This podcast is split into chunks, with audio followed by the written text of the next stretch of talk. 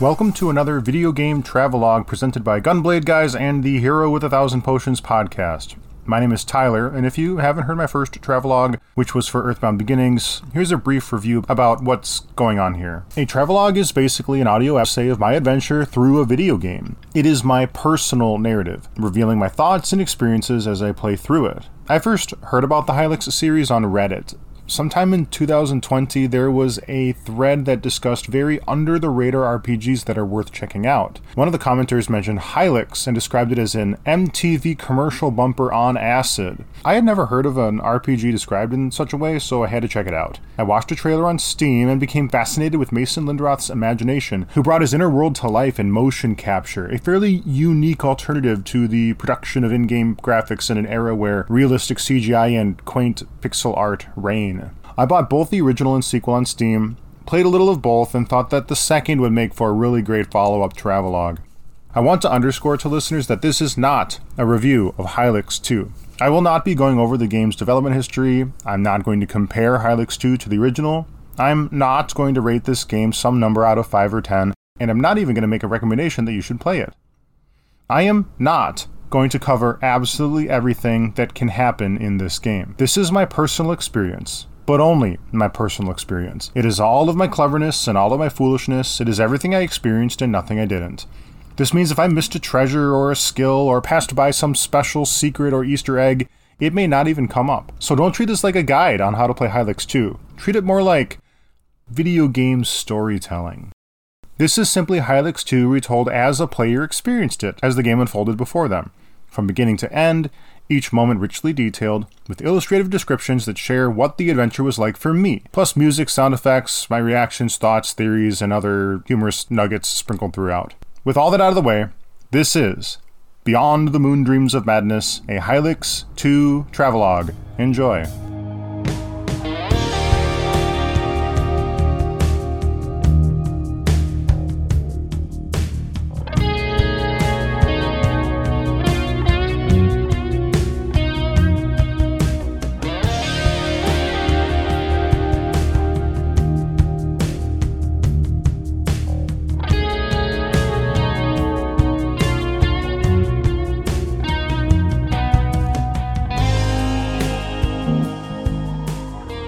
Game loads, several gloved hands emerge from the bottom of a black screen. The fingers contort to take the shape of six letters, kind of like shadow puppetry, but instead of animals, it's letters of the alphabet. The six letters spell Hylics, H Y L I C S, with another gloved hand that holds up a number 2, indicating that this is the sequel to the original Hylics. The gloved hands have a leather or latex texture, but are colored red, and their motion captures rendered in low fidelity, giving it a realistic look, although very grainy and distressed. The words fade, and the title screen appears. It's a barren landscape, like a desert from a Salvador Dali painting. Discordant electric guitar plays, there are a few sparse shrubs marking the ground, and the night sky has a sprinkle of stars above. But the eye immediately goes to three grotesque claymation creatures that dance and wriggle in place. One is a leggy, fleshy humanoid with spindly arms and legs, a tall, narrow head with no recognizable facial features, and wears a strapless black and white pinstriped suit coat or dress. Another is a floating eyeball monster colored bluish gray with several small tentacles dangling from a protective fleshy carapace covering the eyeball. The third creature is less menacing. It crawls in the sand, an alien like grub with a blue torso, yellow tail, yellow millipede like legs, and a yellow head with two horns that make the head take the shape of an upward turned crescent moon. There are two pink donuts on the ground. The one in the foreground is small and circular, and the one in the back is wider. The gloved hands we saw a minute ago re emerge from the wider donut and spell out H Y L I C S, and the smaller donut has the gloved hand holding the number two. The hands from the splash screen were frozen images, but here, the title screen, they're animated, idling weirdly in place. Then a menu of options appears New, Load, input, and exit, with a Terry Gilliam esque grayscale hand pointing its index finger at the current selection.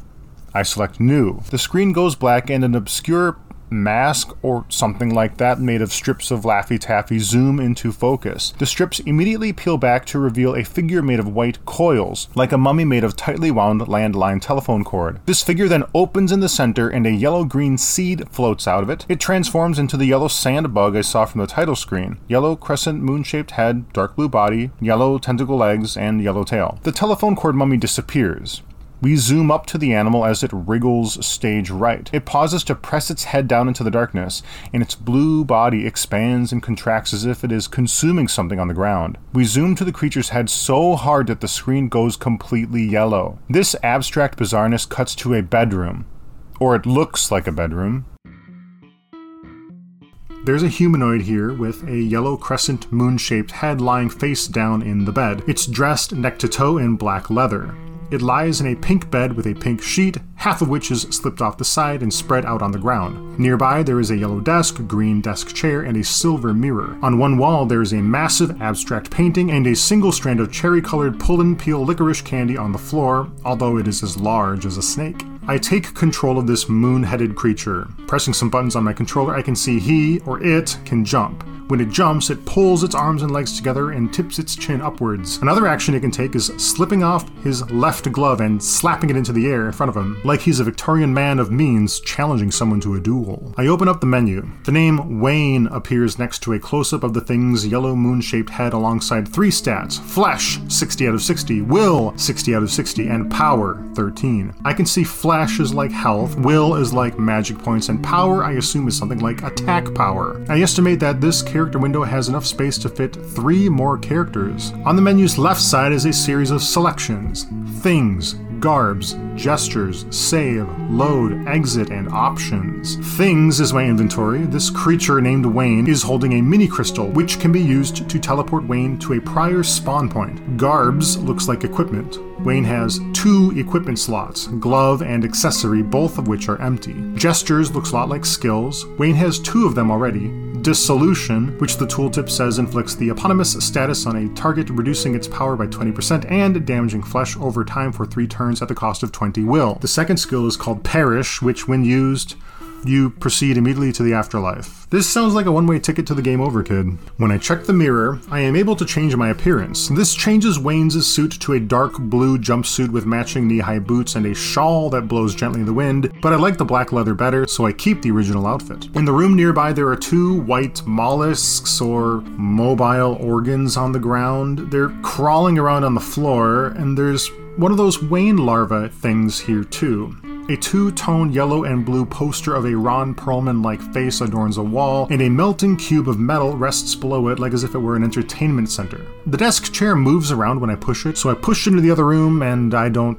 I don't know what I'm doing here. I approach one of those Wayne larvas, and when I select it, Wayne pets the Wayne larva on the head like a puppy dog. There's a floating silver coin atop another melting cube. I jump and I catch it. In my menu, my currency, called Bones, has increased from 0 to 1. I descend a nearby staircase and find two identical Waynes watching a retro adjacent TV made of pink clay. No, not Wayne larva, full grown, leather bound Waynes. Like me. One is floating magically, and the other is sitting with his head turned down and his knees pulled inward. The TV is displaying swells of blue slashes against against a white background. The floating Wayne says TVs bestow knowledge of gestures. The sitting Wayne says back when the accretion hit, the strongest gesture was buried. I check the TV. The scene melts away and the TV zooms into focus.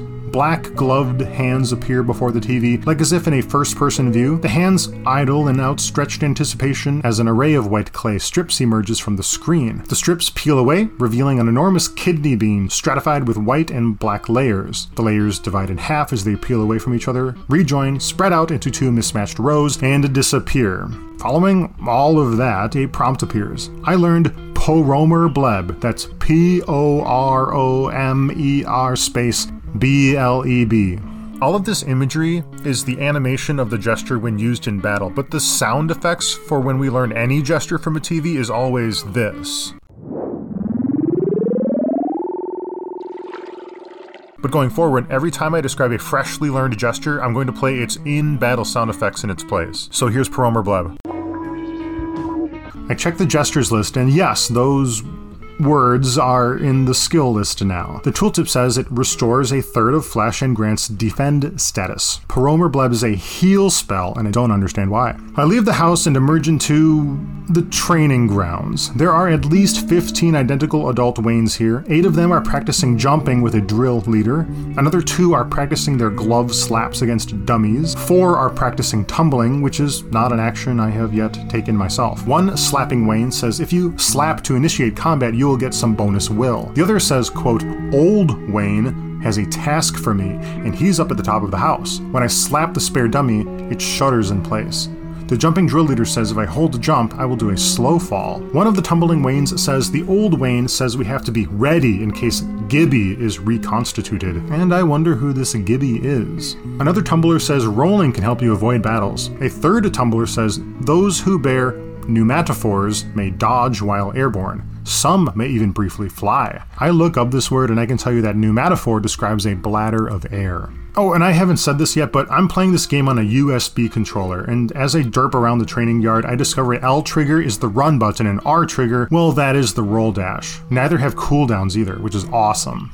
The environment of the training grounds is difficult to describe. I feel like I'm walking around in a painting. My impression is that the ground is like sand, but what I'm really seeing is simply brushes of black and yellow against an abstractly textured background of periwinkle with trace accents of mustard and pink. I circumnavigate the house from the outside. It has three levels, each of which are tiered with meandering, wandering, rounded edges. To one side is an oddly shaped ramp that looks like an elephant's trunk, and it grants me access to the second level without having to go inside.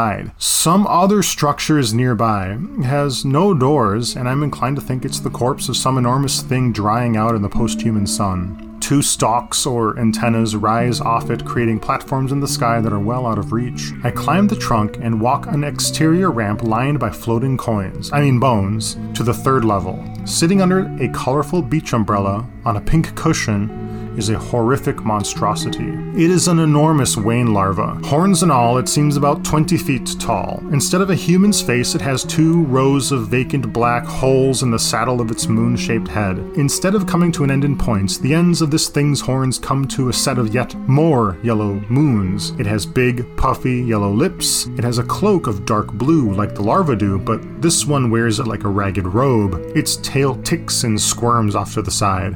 Is this the old Wayne? The old Wayne and Wayne larva each had tails and dark blue things, I'll just call them robes, covering their midsections, but me, an adult Wayne, doesn't have those features. Am I concealing a tail and a robe inside this leather outfit? I approach the cushion, but I can't speak to it. I have to get closer. I jump onto the cushion, and it speaks. The stars forecast a flourishing of proscribed gestures. Gibby's agents work to reconstitute their master. Proceed west and seek our ally, Blerol. That's B L E R O L. That he might be forewarned. Alas, the others haven't completed their training, so you will go alone. I return to the house's interior to see what else I can find.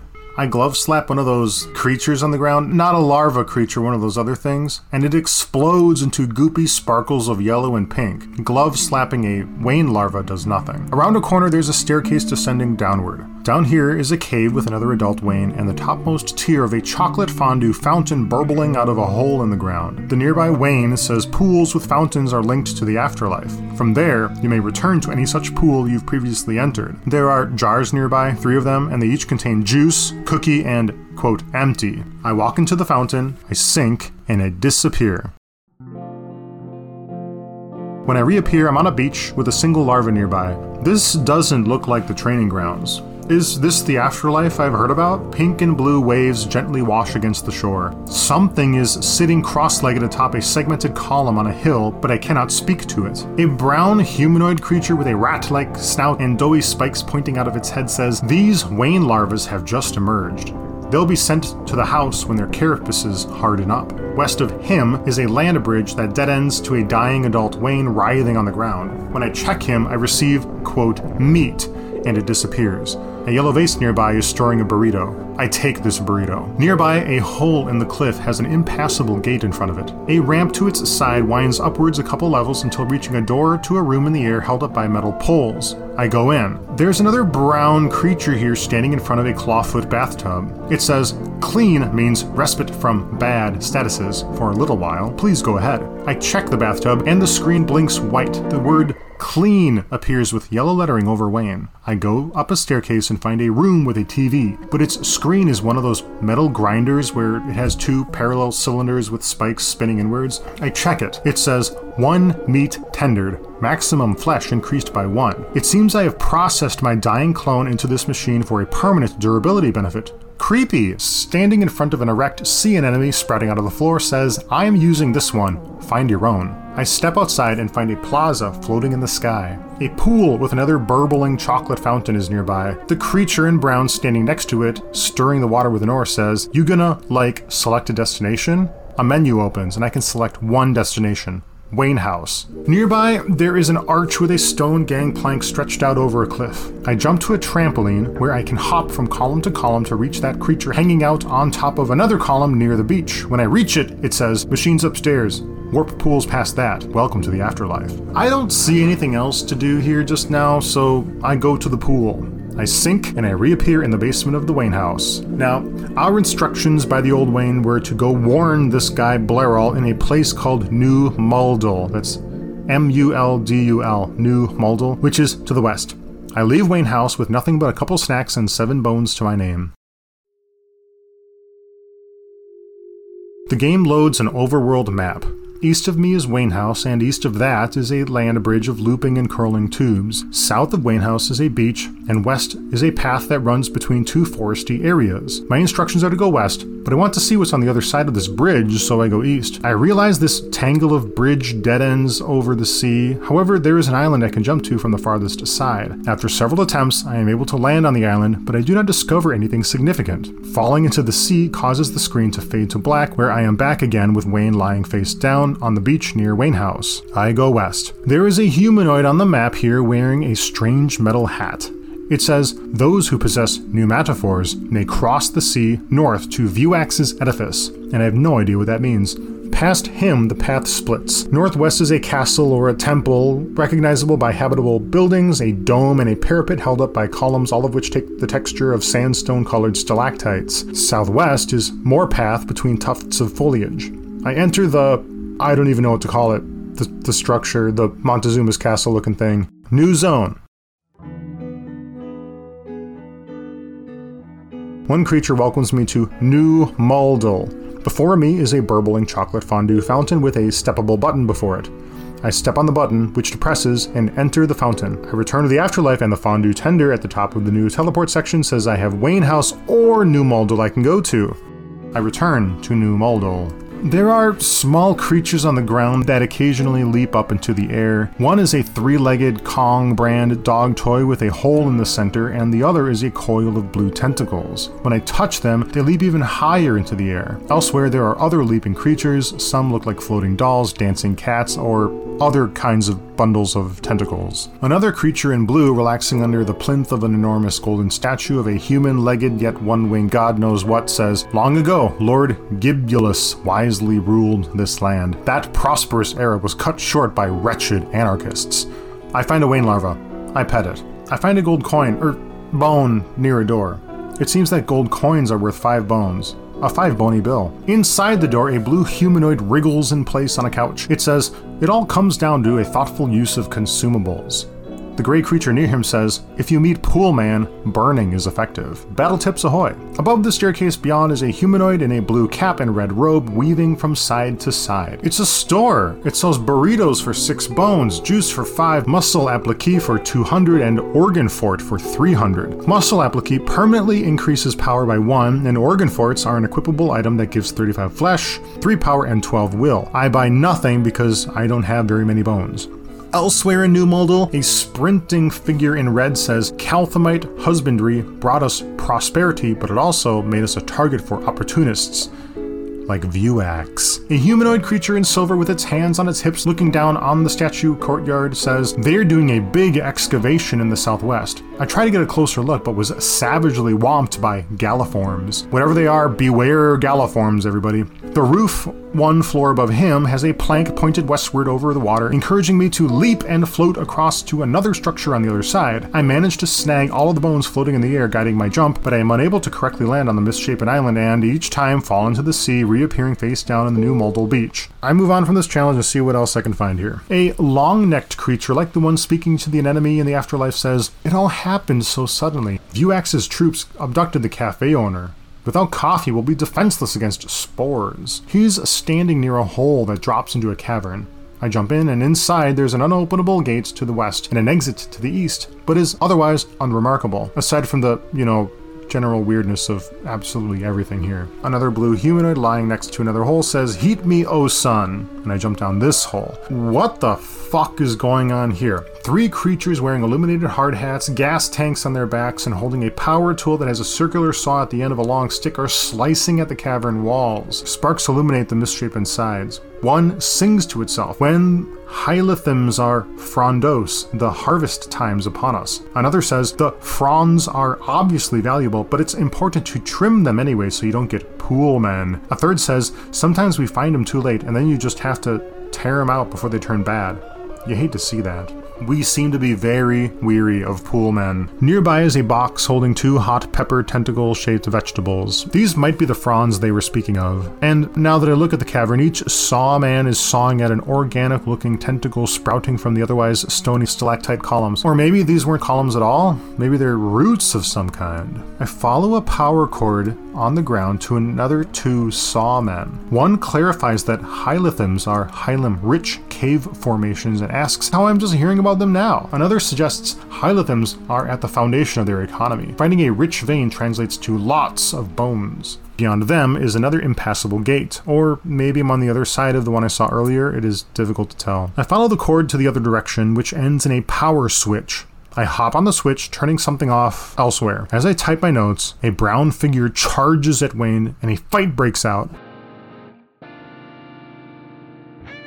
We switch to a battle screen. Two enemies draw near a cave Siniste and a Tyro. This battle screen looks an awful lot like an Earthbound battle screen where there's some strange hallucinogenic background imagery going on while the creatures are in the foreground. And we don't actually see our heroes in the foreground, we just see an image of their face, and their stats below that. So these monsters. The Cave Siniste is a humanoid whose stretchy torso shimmers blue and yellow, has a face like the cap to a Greek temple column, plus a yellow Las Vegas showgirl feather headdress complete with red skin tight boots. The Tyro is an unsettling shamble of green fur and a big, fleshy, human like eye with four pink teeth like pseudopods dangling below it. Wayne's face sparkles in the lower left corner. Side note here, I will learn later that this sparkling is because he has the clean status effect, which gives resistance to negative status effects. My battle options are snap, gesture, thing, and brace. I assume these translate to attack, abilities, items, and defend. I snap the Tyro. Wayne's black leather glove appears before the creature, snaps its fingers, and deals damage to the creature. Dealing damage reveals the creature's current and max health. It has 27 health from a maximum of 40, but the two creatures deal almost half my health during their own turns. I turn up the heat and gesture Dissolution to the Tyro. Then the Tyro charges an ability, and when it completes its charge, a black telephone rings in front of it, and then the phone disappears. A third creature has joined the battle. He has, quote, called for help, I can see. This new creature is a Silimvog, S I L I M V O G. It is a wiry silver candelabra sea angel dancing in place. The dissolution did good damage to the Tyro, but it only has 7 health left. I know that dissolution does damage over time, so I target the Silimvog next, snapping at it. The Silimvog immediately restores its health, and the Cave Siniste wears me down to a quarter health. The cave Siniste knifes me again, complete with a realistic mocapped knife spinning in my direction for its animation. I eat a cookie to restore health, and that reveals a mocapped buttery British style biscuit on the field that restores 40 health, but the two creatures wear me down to 23 health. I drink the juice, which reveals a mocapped juice box with a straw that Wayne consumes and then crushes with his gloved fist. But wait, that doesn't restore my health. It restores will. Big mistake. Another two attacks, one of which was another knife, consumes all of my flesh. Wayne is slain.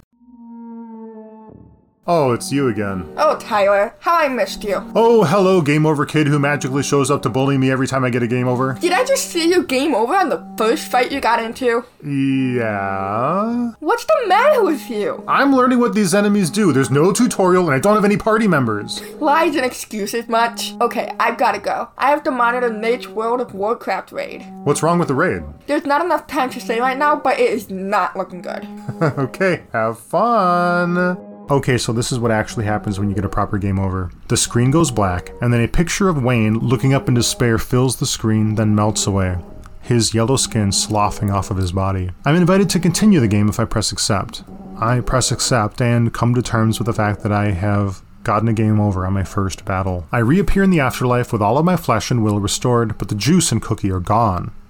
I return to New Muldul by the chocolate fondue fountain. I choose to avoid the Frond Cave and continue exploring the city. A silver humanoid standing over a stable of the same slappable critters I saw at Wayne House says, Slapping bugs is a great way to restore your flesh and will. Try it out sometime. That's good to know. That is really, really good to know. Inside a house, Wayne speaks congenially to a horrific humanoid covered in red pine needles and a faceless head taking the shape of ox horns. Dedusmuln, how's it going? This is that's spelled D-E-D-U-S-M-U-L-N. It says no, I am Smoldundi. The went north across the ocean chasing rumors of active cabinets. The fuck does that mean? Also, in this room are a few floating masses of flesh. I think these things have faces, but the sprite is so abstract it's really hard to tell. One says its meditations have become so practical their bodies have become superfluous. The other says its wife and itself were stranded on the surface when the accretion buried the sage's great ship, called Distharln Moon. That's the name of a ship, Distharln Moon. A spiral staircase takes me to a room with a yellow briefcase. Inside, I find boots. I equip boots. It gives me 8 flesh and 6 speed. Wonderful. Another door is locked from the inside. I climb a tower and pass a bridge that has two flags flying the image of a metal fist and something like a crown against a blue background. Past the bridge is something that looks like a manor. Two silver humanoids stand by the entrance. One says Chief Blerol is not in at the moment, but I'm invited to go in anyways. The other says I knew Viewax would betray us. That villainous slug! Inside the manor is a blue humanoid with a red knight's helmet, but the helmet has thorns and other strange features springing off of it, and it has upturned corners that sort of look like Wayne's own moon shaped head. Wayne says, Sir Pongorma, what brings you to New Muldul? It responds, saying that tri-cushioned chair is vacant and Blerol has been abducted, taken away to Viewax's edifice to the north. Wayne agrees that we must save Blerol. Pongorma has sourced new metaphors for the journey and trusts that I know how to use them. I gain, quote, new metaphor, and Pongorma joins the crew. Just north of Pongorma is a large green couch, the tri-cushioned throne, I presume. Elsewhere, there is a bulky creature in Beetlejuice slacks standing in the way of a staircase. I speak with it, and it says, None may enter the treasure room so long as I am here. I turn back. With a new party member, I decide to go back to the Frond Cave and see if we can actually win a battle this time. I re-engage the Cave Sinistan Tyro. We focus the Tyro, hoping to burn it down before it calls a friend. After Wayne snaps it, it flees. The Sinist holds its ground and we defeat it. We get a few bones, an antenna, and some meat. Antennas increases charge's potency when given to a massive monitor, whatever that means. What is charge, by the way? Not the tooltip's job to say. Farther into the cave, another sawman asks me if I have any juice. I don't, and he says his vitals are failing. I return to the store and buy some juice and give it to him. It is only now that I realize that the switch I hit earlier opened the gate and does indeed connect to the room that I thought it did. When I give him juice, he thanks me by giving me a key. I can use his monitor. It has Soul Crisper. I enter one of the locked doors I saw earlier, and there is an antique radio console sitting next to a potted plant waving in place. Seriously, this room looks like something straight out of the 1950s. I check the machine, and it zooms up to fill the entire screen. Wayne's hands appear in cryptic animation, like the time I learned the health restore skill, but this time the animation displays a red circle that simultaneously burns and drips as wet sounds play out.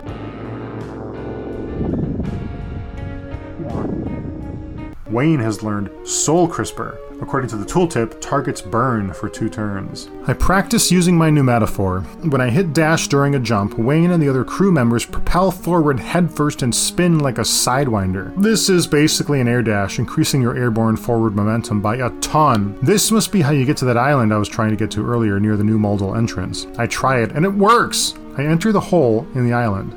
It's another store. There are a variety of gloves hanging on the wall in a variety of shapes. Long gloves for 19 bones, material mitts for 79, pleather gauge for 170, tendril hand for 350. I buy two long gloves because that's all I can afford. Both crew members equip it. A large treasure chest has washed up to the side of the store. I open it and discover a dubious berry, which grants 40 flesh and 40 will at the cost of poisoning oneself. A poisoned apple, let's say. I leave New Muldul and return to the humanoid in the overworld who said I can get to the landmass north if I use my pneumatophore. I soar over the channel and into an all new landmass. This is a tiny island. It's bizarrely shaped and has something like a helipad hanging off the west side, and a towering sculpture in the shape of a melting double helix with a red holographic spaceship spinning in place at the top. I enter this structure, or I try to, but what happens is a prompt appears saying, Call airship, uh, hell yes. But then it says, you must first acquire an airship. Oh, thanks. There is another plank of land on this island pointing northeast. I pneumatophore over it. This is a much larger island. A wide, sandy beach gives way to sandstone cliffs with grassy hills beyond. A winding path around a lake leads me to a freakishly shaped fortress of cream colored stone, and I enter it. This must be Viewax's edifice. I begin in a large, sandy courtyard with strange sculptures and a baobab like trees. A winding staircase leads me to tall blue double doors, but I cannot enter. As I'm leaping around the fortress walls, I fall into the drink and wash up to an all new beach. By the way, I'm getting really good at washing up on beaches. A canoe and some bones are nearby, but I cannot operate the canoe without a paddle. Nearby is a tented lodge. Outside, a spiky humanoid with a head of two green horns but bearing no discernible face stands over a fire where a plucked tyro is roasting on a rotating spit. I recognize this thing. It looks like the oxhorn thing I saw at New Muldul, the thing that Wayne mistook as his friend Dedusselman. Wayne says the same thing to him. Dedusselman, how's it going? Wayne! I'm infiltrating the fortress. My research says that an intact cabinet lies within its walls. What's this thing's interest in cabinets? In intact cabinets. Wayne invites him to join forces. Dedusselman agrees and hints that a canal leads under the fortress walls. He offers me a paddle, and Dedusselman joins the crew. I check the cooking tyro and acquire meat. Inside the tented suite is a golden bone and a suitcase holding a cupcake which restores half my health and grants defending status. Four tyros charge down a spiral stair nearby, and a fight breaks out. It's a Tyro plus two new creatures, a Feral Hydrostat and a Road Flame. A Feral Hydrostat is a quadrupedal dog-like monster with a texture like creamy meringue with two worm-like tails, an undulating mesh of tentacles where its mouth would be, and two mouths on top of two creamy eye stalks. A Road Flame is a human-sized upturned carpenter's nail with two spindly legs and no arms racing forwards at me full bore. I take a moment to browse Pongorma and, and Dedusselman's gestures. Pong, can I just say, can I say Pong? Can I just say Pong? Pong also has the life up and defense ability Poromer Bleb, the fire dot Soul Crisper, but also Lightning, which deals almost double the damage of a basic attack and stuns the target for a turn. The animation for Lightning is spectacular. The black gloved hand dashes a finger to one side of the battlefield, then to the other, and then jabs the finger forward, from which a jagged beam of electricity blasts a single enemy. Dedusselman also has Poromer Bleb and Soul Crisper, but has foam armor, which cleanses burning and leaking status elements while temporarily increasing maximum flesh. It looks like these gestures are unique to these particular characters. The Road Flame does a continuous attack that doesn't hit very hard, and the other creature, the Feral Hydrostat, does simple basic attacks. When the fight is over, the creatures drop bones, mute, and antenna. I explore the area before I hop into the canoe. I find a fondue portal and flip the switch nearby, and atop a malformed tower, I find a banana which restores a whopping 75 flesh. I take the canoe into the edifice and reappear in a cavern. I climb a staircase and see four prison cells. Before I can grasp what creatures are behind these bars, a brown figure charges me. we fight another Silembog and a Cave Sinis plus a new creature called a Mycetic. It has a large yellow head with eight yellow balls rolling back and forth in separate grooves on its face, wispy arms, and three tentacles that dangle below a blue cloth covering its torso. I recall the Cave Sinist dealing good AoE damage with its knife skill, so I focus it first. I get it down to single digit health, but the Mycetic heals the Cave Sinist with an ability called Stem Cell. Whose animation features a spinning Christmas tree like fishing hook, which makes the Sinis recover health, and then the Sinis recovers more health by eating a mocapped cupcake. Now that it's defending and regenerating health at the same time, I refocus my energies on something else. Let's try the Silembog. The Mycetic summons literal shields of meat around itself and all of his friends, and they all have defense status now. Crap. Next time, I'll try to burn down the Mycetic first, but it's too late now. The Silembog is already at half health, let's just try to finish the job. Eventually, the other two go down as well. Man, that was a harder fight than I expected it to be. I glove slap a nearby organ, creature, bug thing for more health. One cell is empty, but another has an eerie, humanoid looking thing with the head of a gray vampire squid swaying in place, plus several diminutive creatures I saw New Muldul. And then another cell has a simple bug, but the last cell has a large creature that looks like three humans lying on the ground, melted together around an antique transistor radio, and then painted dusty blue, with a neck rising above the mess, holding up a cylindrical head of nothing familiar except an array of external gills that contract and release with every bob of its freakish neck neck. Good God. There is also a door here. I recognize doors. There's a door here. This door is locked, so it might as well be another cell to me. I get into a few more battles in the courtyard beyond. I encounter a familiar enemy, an Electrolan. Now, I haven't fought him before, but this is the floating tentacle eyeball I saw on the title screen. It has abilities like Tentacle Lash, where its eyeball bulges and the lashes strike a single crew member, bursting it and poisoning it. It can also put all of my crew to sleep with sleep spores, and then Tentacle Lashes on the same turn. He does this repeatedly when he's the last enemy on the screen. I die, and we return to the afterlife. Wayne is slain. I'm back. Okay, now that that game over was on purpose. I wanted you to come by again. I wanna I wanna show you something. Yeah, right. Come over here into the kitchen. We got this brand new fridge I want you to check out. Why do you want me to check out your fridge? Well, I heard your birthday is coming up and I have a present for you. Okay, stand back. I'm opening the door now. Have a look inside. Oh my gosh, it's a puppy! Wait a second. It's a hologram. Hey, Tyler, you tricked me. Damn it. hey, hey, let me out. All right, now that we've taken care of that, we can get back to focusing on the game. Now, where was I? I tender my meat again, and my health goes up by 11. But was that for Wayne or just everybody? I can't tell at this point. I'll remember to check max health values next time. It's about here that I realized there's no leveling in this game. You simply tender meat, and uh, that's just how you increase your durability in this game. I fondue portal back to Viewax's edifice and return to the courtyard.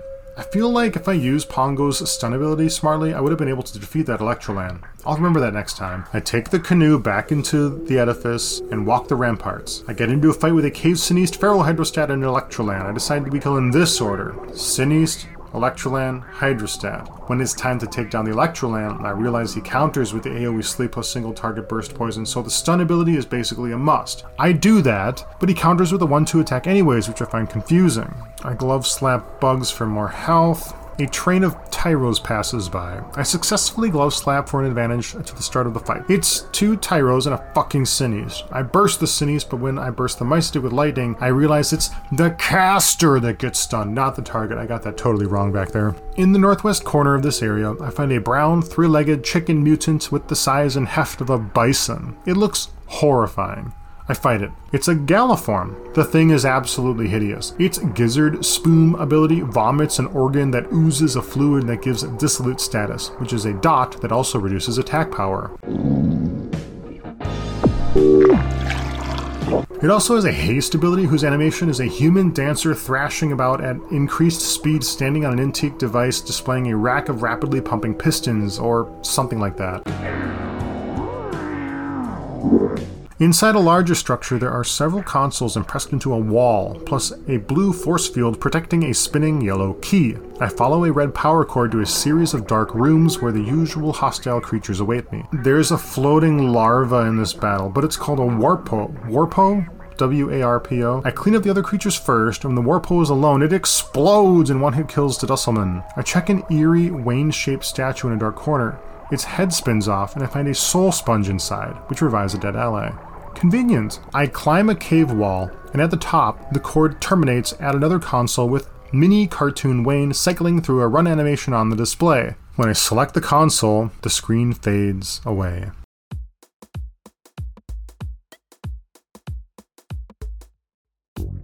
What is going on here? This game has just hopped its genre from isometric RPG adventure to 2D action platformer, and I think this place is called Xeno Arcadia. I personify this smaller, Hollow Knight esque version of Wayne who can roll, jump, double jump, dash jump, and shoot orange energy beams that can be charged up for a greater energy blast. I try to Goomba stomp the first enemy I see and take damage. I guess I should have blasted it. Silly me. This level feels like an Earthworm Jim level, where the terrain is strangely textured and the walking areas themselves are loosely held together chunks of debris. The background is a cool night sky with wisps of clouds.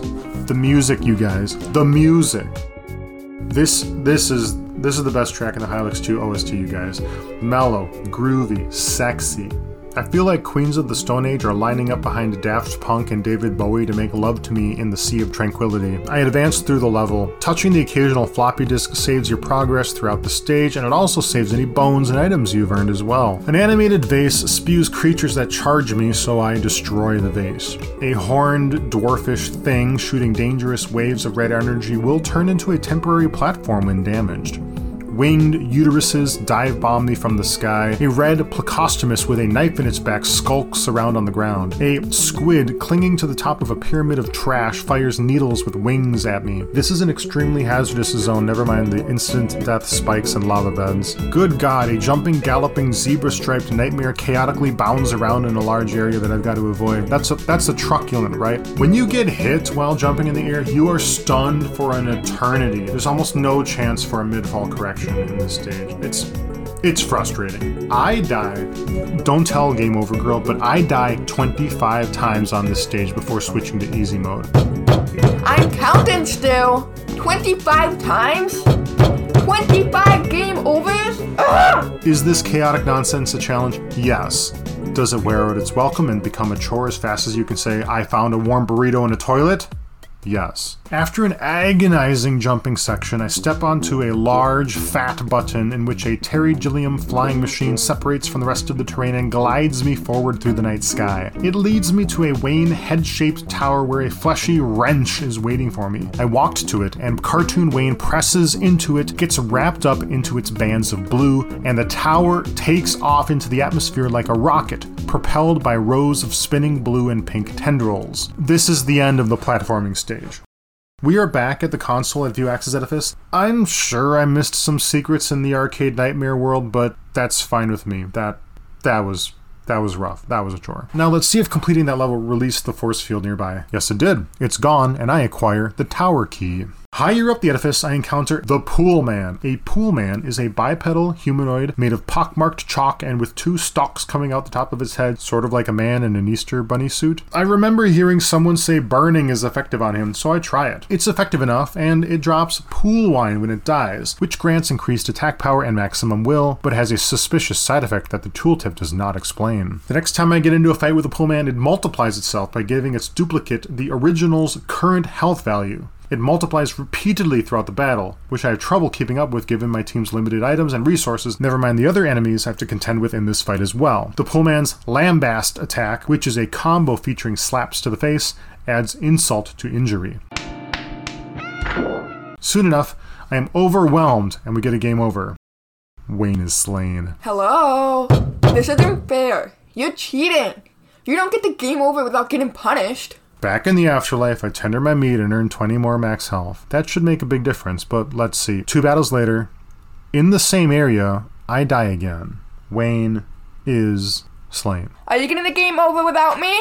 I can hear you dying in there! Okay, I'm back now, determined to get it right this time. I reach the top and find a locked door, but there's a path that continues to the right. I take the path to the right and find a grand hall lined with bones, decorative pools with large twists of coral, and an enormous hairy monster sitting on a throne with two minions waving palm leaves over him like as if he's a pharaoh. I'm afraid a boss fight is in my future, and I turn heel to go check out that locked door first. Inside is a small room of polished porcelain pink with a treasure chest to one side and a drain in the center of the room. Inside is a paper cup, for which the tooltip says simply, See Cooler. I go down the drain, and it takes me to the lower levels of the edifice with the option to return to the treasure room. Oh, how nice. So let's go see this big, hairy, air conditioned guy. He's about 15 feet tall, red, and hunched over. His no face looks like two bullhorns fastened to a fat boat anchor. He says he is Viewax and presumes I am here to steal his guests, or, you know, prisoners.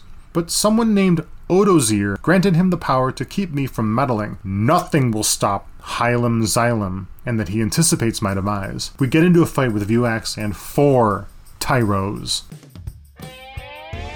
I have this harebrained idea to have all three of my crew members drink pool wine on the first turn, and so I do. To hell with it, right? I'm desperate, but more so, I'm afraid. I've been getting my ass handed me in basic fights, and this is my first boss battle. So we hit him pretty hard, and it seems like the buff's effect only lasts one turn, and when it's over, my crew are put to sleep not awesome. Viewax can attack with clawed fingers, which is a single target burst, but he also has a charge up ability called Spiky Circular, which bursts allies and foes alike, killing some of his friendly Tyros and a friend that the Tyros called in for help, but the chance of victory is slowly slipping through my fingers. My only hope is to kill Viewax first and hope that the battle simply ends then, but a few turns later we don't make it.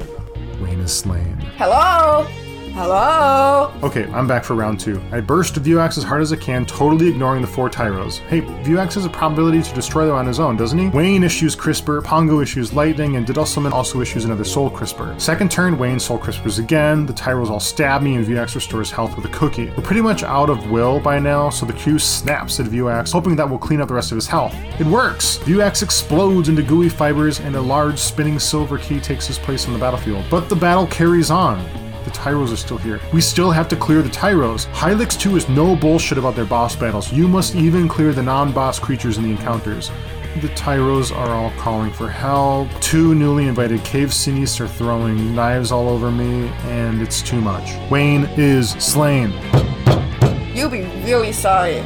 You'll really, really be sorry when I get out of here. Round 3. We do a one turn dissolution on Viewax, which is a dot and damage reduction, and then the other two burst a Tyro right away. Okay, there's only three Tyros to contend with now. Viewax does a turn 2 charge up, so since I know that Spiky Radius is coming, I chip at the other three Tyros' health as a means to nudge them to getting destroyed by Viewax's friendly fire. But one of the Tyros sees this coming and flees the battle. The Spiky Radius kills the third and the fourth Tyros and leaves the rest of my party with half health. He's at 135 out of 180, so let's snap his ass. We drill his health to just 6 left when he spiky radiuses again, but we've recovered enough health in recent turns to endure it. Wayne gets a final snap on him, and Viewax perishes. We're showered in bones, cookies, mute, muscle applique, and two jail keys. When we return to the map, the throne is empty. So let's go to the dungeon. I used one jail key on the door before the big button. I jump on the button and all other jail doors open. The more normal looking humanoid, which is a joke to say, says they want to execute a Hylam Xylem with special gestures, then invites me to visit his shop next time around, then vanishes. I do not know where his shop is located, or if I will ever recognize him again, due to the pea soup fog of weirdness I am barely walking through in this game. I talk to the grotesque, everything melted together monstrosity. It says its name is Blerol, Magnate of New Muldul. What brings me to his humble abode? Wayne lies to him and says he and his crew have convinced Viewax to commute his sentence. Blerol thanks me, invites me to visit his throne room in New Muldul, and disappears. I cast Perish as a means to get to New Muldul as fast as possible through the Fondue teleport in the afterlife. Wait, wait, that's a battle only skill, so I didn't actually do that. Awesome. Future Tyler is not present to tap current Tyler on the shoulder and point to the tiny crystal among his things. In spite of myself, I make it back to New Muldal. I speak to Blerol, lounging on his green, comfortable couch. He says, A new crisis is upon us. When the tyrant Gibby was defeated, I presume these are the events that took place in the original Hylics. A remnant remained. We call it the Gibulet and we possess it. I take it that that means Blerol has the Gibulet and has locked it in a vault. But agents of Odozir coerced us to provide the location of the vault, and they are now at work to unseal it. He hands me the dock key, and I can use it to access an airship which will take me to the Gibulet's location on the island of Foglast to the south. The scene cuts away to chaotic music and evil hands working to open a twisted vault, which reveals a golden sarcophagus. The sarcophagus rises out of a hole in the ground and floats above a barren wasteland where a horde of frenzied cultists, acolytes, I don't know, are ecstatic at their newfound treasure. Back in New Muldul, I feel compelled to seek out this shopkeep that I freed, but I find the gate to the dock first. I unlock it with the key and ascend a tower. Shopkeeps can wait. Let's find the airship. Wow, this is cool. We're back in the overworld now, and I'm flying an airship. The music is watery jazz with delicate, thrumming guitar chords and muted, sexy bass. This song sounds like a bump of Special K on the French Riviera. The airship is shaped like a jet fighter carved out of gummy bear sandstone, propelled by three rocket engines throwing red and white energy trails behind it. Wayne is visible on the airship. I mean, he sits on top of the large contraption. There is no cockpit that I can see. We are at liberty to cruise around the world map as we please. After a minute of cruising, you can see all the land masses, sometimes a lonely spit of land, others a theme park of sandy yellow beaches, desolate highlands, tufts of green forests, and spires of twisting earth taking the most unusual shapes imaginable. But as you fly above this timeless ocean, you develop an unsettling sense of place in this post human world. It is a strange, familiar unfamiliarness.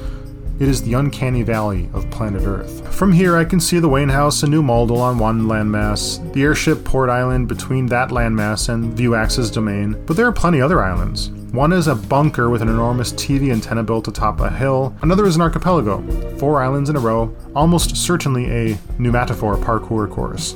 A three fingered claw atop a birch bark tower is bounding balls of yellow energy somewhere in the distance. I chase these energy balls. The balls are pouring into an identical clawed tower inside a blue sphere, perhaps a half mile in diameter. A force field for which there is a structure inside that I cannot see very well, and the airship cannot penetrate this force field. In another corner is the final landmass for which three villages or fortresses or habitations, I don't even know. The habitation at the deepest part of the island has three clawed towers as well, and the center is also firing yellow energy across the ocean. I follow its trajectory across the ocean. Ah, it goes to another clawed tower rising up out of the sea, identical to the first one I saw. I return to New Muldul, talk to Blerol again, and he hints that there is a force field I have to deactivate to get to Foglast and gives me 100 bones for the trouble. I think I've been saying Deduzzelman's name wrong. I think it's just Deduzmon, so I'm gonna try that going forward. Deduzmon. I visit the glove shop. I can buy the most powerful glove available, the Tendril Hand, and one of the second most powerful gloves, the Pleather Gauge.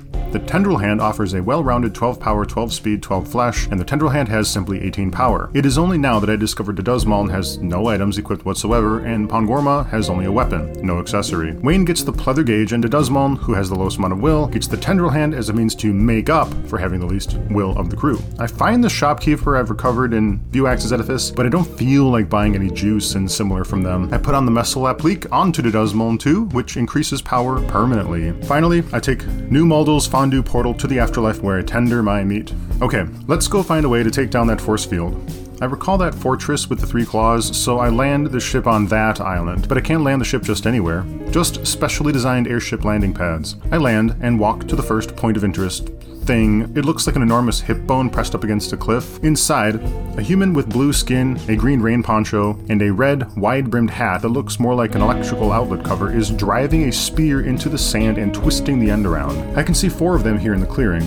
Three are at work while a fourth watches the others while standing on top of a large, heaving duodenum that has a large yellow tumor of fat on each of its segments. I discover a juice box. It is my juice box now. One of these guys says they get the juice beasts from a foreign supplier and that a new egg was brought to the house recently. The second of these folks reviews the several careers he's had in his lifetime Calthemite motivator, sympathetic jumper, and contract extruder before settling on juice ranching, and they farm juice from these enormous viscera looking worm things. The third laborer says a lot of folks nowadays don't know where juice comes from. The foreman asks if I can feel the frequency, and then says he expects this one will be ready soon, referring to the giant worm vivisected digestive system he's standing on. Another rancher nearby says ranching is clean, honest work. I ascend a ramp and walk under a gate flying the new Muldul flag. Up here there are clusters of slappable creatures. Another rancher on a ledge welcomes me and gives me a rancher poncho. Pongi equips it. I enter a room with several monsters that look hostile to me on one side, but the other has a TV. I race to the CRT and select it. Wayne's hands come up on the screen as a few sound effects and abstract claymation animations play out. We learn Fate Sandbox, which, according to the tooltip, is a buff in which its target will be immune to negative statuses for three turns, but is ineffective against stunned targets. It costs 50 will, which is a huge amount considering my crew has at a maximum 35 to 60 will at the moment. I walk to the cluster of creatures and slap the nearest one. No effect, but I can talk to it. It is a creature with a blue, human like face, a spiky bone helmet, red rain poncho, and shiny leather leggings. This is the most human like thing I've seen all game. It says, Ah, Wayne, help me out here. And we enter into a battle. As the battle screen loads, I can see this person has joined my party. Its name is Somsnosa and the four of us are in a battle with a Poolman, Electroland, Truculent, and a new creature called a Koturd. It looks like a powered up version of the Silimbog I'd met earlier, but instead of a silvery sea angel body, this Koturd looks more like a yellow snapdragon wearing a pleated baby blue dress. Wayne soul crispers the Poolman first because holy shit, that can get out of hand. Samsnos is up next. I check out his or her gestures. They're about the same as the others, except she, except you know, I think it is a she, so I'm just going to say she. Except she has a new one I haven't seen before Wave Artifice. Wave Artifice is Samsnos' unique gesture. It is an AoE spell doing 80% normal damage to all opponents, but if charged, how do you charge? I don't know. It deals another two attacks to random enemies for 50 will. Fuck it, let's use it. Two gloved hands make gentle wave motions, and waves of water strike all enemies. Of course, the Electroland puts us all to sleep next, and I should have known better. Every other time I hit the Koturd, it renders itself invulnerable to the next attack. When you clear the invulnerability, it deals a huge amount of damage to a single target. The rest of the battle ends easily enough. When it's over, Somsnosa thanks me and says the monsters hid themselves inside a juice beast egg. You know, like a Trojan horse, or a Trojan intestine. Pongo says they are agents of Odozir. We earn a worm room key, which we can use at their headquarters north of here. A fridge nearby has another pair of pleather gauge, which I equipped to my new party member. I pause to review my crew. I have four characters and I know so very little about them. Do we learn more about them in the original Hylics game? I have no idea. I have a moon headed man, a female looking poncho person, a bull headed soldier man, and a spiky helmet guy wearing an adult sized onesie. They all know each other, but how? And why? Somsnosa is the most human looking one. Did she drop into this world somehow? Maybe that would have made for a better audience surrogate. Although Wayne has an undeniable air of a leading role about him. Maybe it's the leather. There isn't anything else here, so I leave the Juice Ranch and march north and arrive at the Forked Fortress. There's a fondue well nearby. I step on the button next to it, registering it to the Afterlife Fondue Charon. This first area is a desolate clearing with nothing else nearby besides a winding stair leading to a locked door tall and painted blue. I use the worm room key on it, and the door opens. I return to the afterlife via the fondue portal, restore flesh and will, tender a little meat, and return. According to the fondue Charon, this new destination is called Shield Facility. I sink into the muck, and reappear there. The facility's first room is an empty room of tan putty floor. My first fight is with a leggy truculent and the dog-like feral hydrostat. Less than two rounds of snaps later, we destroy them all. I descend a red ladder and observe a pool man monitoring a grotesque fish inside a large test tube or aquarium or artificial womb that takes the shape of an ocarina. I slap this asshole for an advantage and fight a pool man, truculent, and a new foe called post dog. It is a very post canine canine, more like a bone white, four legged gargoyle with a Dimetrodon sail on its back. The post dog hits hard, and attacking it enrages it, increasing its power even more. I check the creature in the tank, and a prompt says the creature clenches furiously. Back away. Back far, far away. A button on the ground nearby opens a door shaped like a sarcophagus. I go in. The music changes to something eerie and uncertain and anxious. I'm surrounded by blackness, save for a brown path snaking northbound. I feel claustrophobic, and like I'm inside of a body, like the final Giygas room in Earthbound. I walk north, and the path kind of comes to life. It reveals more path as we penetrate the darkness. It sort of like unfurls itself or paints itself just one step ahead of me as I advance forward. I feel like I'm in that dark forest in the latter half of Alice in Wonderland, but it's more than just the path that appears in the paranoid darkness. A red gate sprouts up out of the ground and I pass through it. Then appears red Corinthian columns, orange undulating misshapen rocks, blue tentacle plants, and dancing bones. Orange sea horrors swim idly in the foreground, giving me the impression that I am walking along the bottom of a pitch black ocean. More columns, more rocks, and then a blue staircase. In the next room, the eerie brown path continues to unfold as we weave around more rocks, sea creatures, and blue tentacles. The path becomes increasingly abstract. Originally, it unfolded before me slowly, carefully. Now it races ahead of me to display unusual abstract curves, or another path races in from the side to connect to the path I'm on. The paths get increasingly complicated and entangled, and I enter into a battle. Those sea horrors on the screen are interactable, that is, aggroable. New battle music plays. I find a quote, hand of moodbleen, a squid, and a Silumvog. The Hand of Moodbleen is a quadrupedal monstrosity that walks on two human legs and two human hands, but whose torso is a mass of red muscle longer than it is wide, with six stalks rising upwards, which each end in a three fingered claw that have three ear bones hovering above them. The arms and legs have metal armor on them, and one of its abilities is called Cranial Gloom, in which a mo capped glove hand squeezes around a crew member's head and reduces their snapping power. The squid is a blue and red sea angel with two pink tentacles flapping at its sides, plus a crown of other small red tentacles around an unrecognizable mound of textures I have trouble calling a face. The squid charges up an attack, but I kill it before it can execute it. I'm feeling increasingly lost in this interminable black underwater forest of winding haunted trails, dead ends, obscure structures, and cul-de-sacs of bones. At least it's easy to know if I've been somewhere before because the path behind me remains unfurled. In a corner to the western end, I find a cave key, and I wonder what it unlocks. In the eastern side, I find a staircase descending downwards. More blackness, more unfolding path, more sea horrors. This room is smaller and packed with bones. In the next room, the paths are crisscrossing one another over and over, almost creating entire rooms in its winding scribbling. I find a fondue warp and activate it, but I don't want to leave just yet. What is the point of this place, anyways? Not much farther, I discover another staircase, and in this room, the paths are winding forward in grandiose symmetry, like as if I've arrived at a throne room. At the end of this room, an enormous drinking horn spins in place against a background of twinkling stars and ancient red columns. The horn sounds, and a cosmic warthog of DMT doom charges out of the ether. It's boss battle time. This thing has two expressive eyes that bulge out of the center of tentacle stalks, has a slathering mouth, yellow rubber cleaning gloves in its cheekbones, wriggling its fingers at me, and four spindly claws. Behind its face is its segmented body, like a millipede with countless three toed blue legs that propel the monster forward. The top of its head and the top of all of its segments has an array of bulging tentacles or spines. I don't know. I don't know. I get hedgehog vibes from this thing. It's a mutant warthog hedgehog millipede. Jesus Christ and its name, Fonthintropine. Fonthintropine. And it has 480 health. Viewax had what, 180? The creature casts a haste ability in which a black glove draws a circle with its upward pointed finger, like the battle system itself is ushering the creature to hurry up. On its next turn, it puts my team to sleep twice and casts 100 kicks twice, which reduce all members to a quarter of their original health. No, that is not a haste ability. It's called Accelerate, and it allows the creature to attack twice in a turn, and it cannot be cleansed. The gang eats burritos, bananas, and cupcakes to restore flesh and will. It attacks four times in a row, again. It also has a single target attack that deals about 60% of a person's health. This is too much damage. Wayne is slain. Hello? Hello? Hey, how about you how about you relax for a bit while I try to finish this game? I'm not letting you out until I do.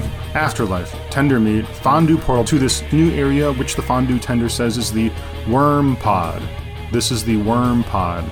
This winding forest of blackness. It's called a worm pod. Could have fooled me. New strategy for Fontentropine. Go hard on this guy from the beginning. No defending, not even when the layers of AoE damage come in. Burst him down before he can burst me down. It accelerates again, puts my team to sleep twice again, but he doesn't issue the 100 kicks a second time. The strategy works. Fonteltropine has been Fon slain Tropine. We cut to the overworld and see the blue force field covering that structure I saw earlier. The blue sphere shimmers and shakes, then bursts into pieces. This place must be accessible now. Foglast, domain of Odozir, the leader of the Skibby Resurrection cult. Continued in part 2.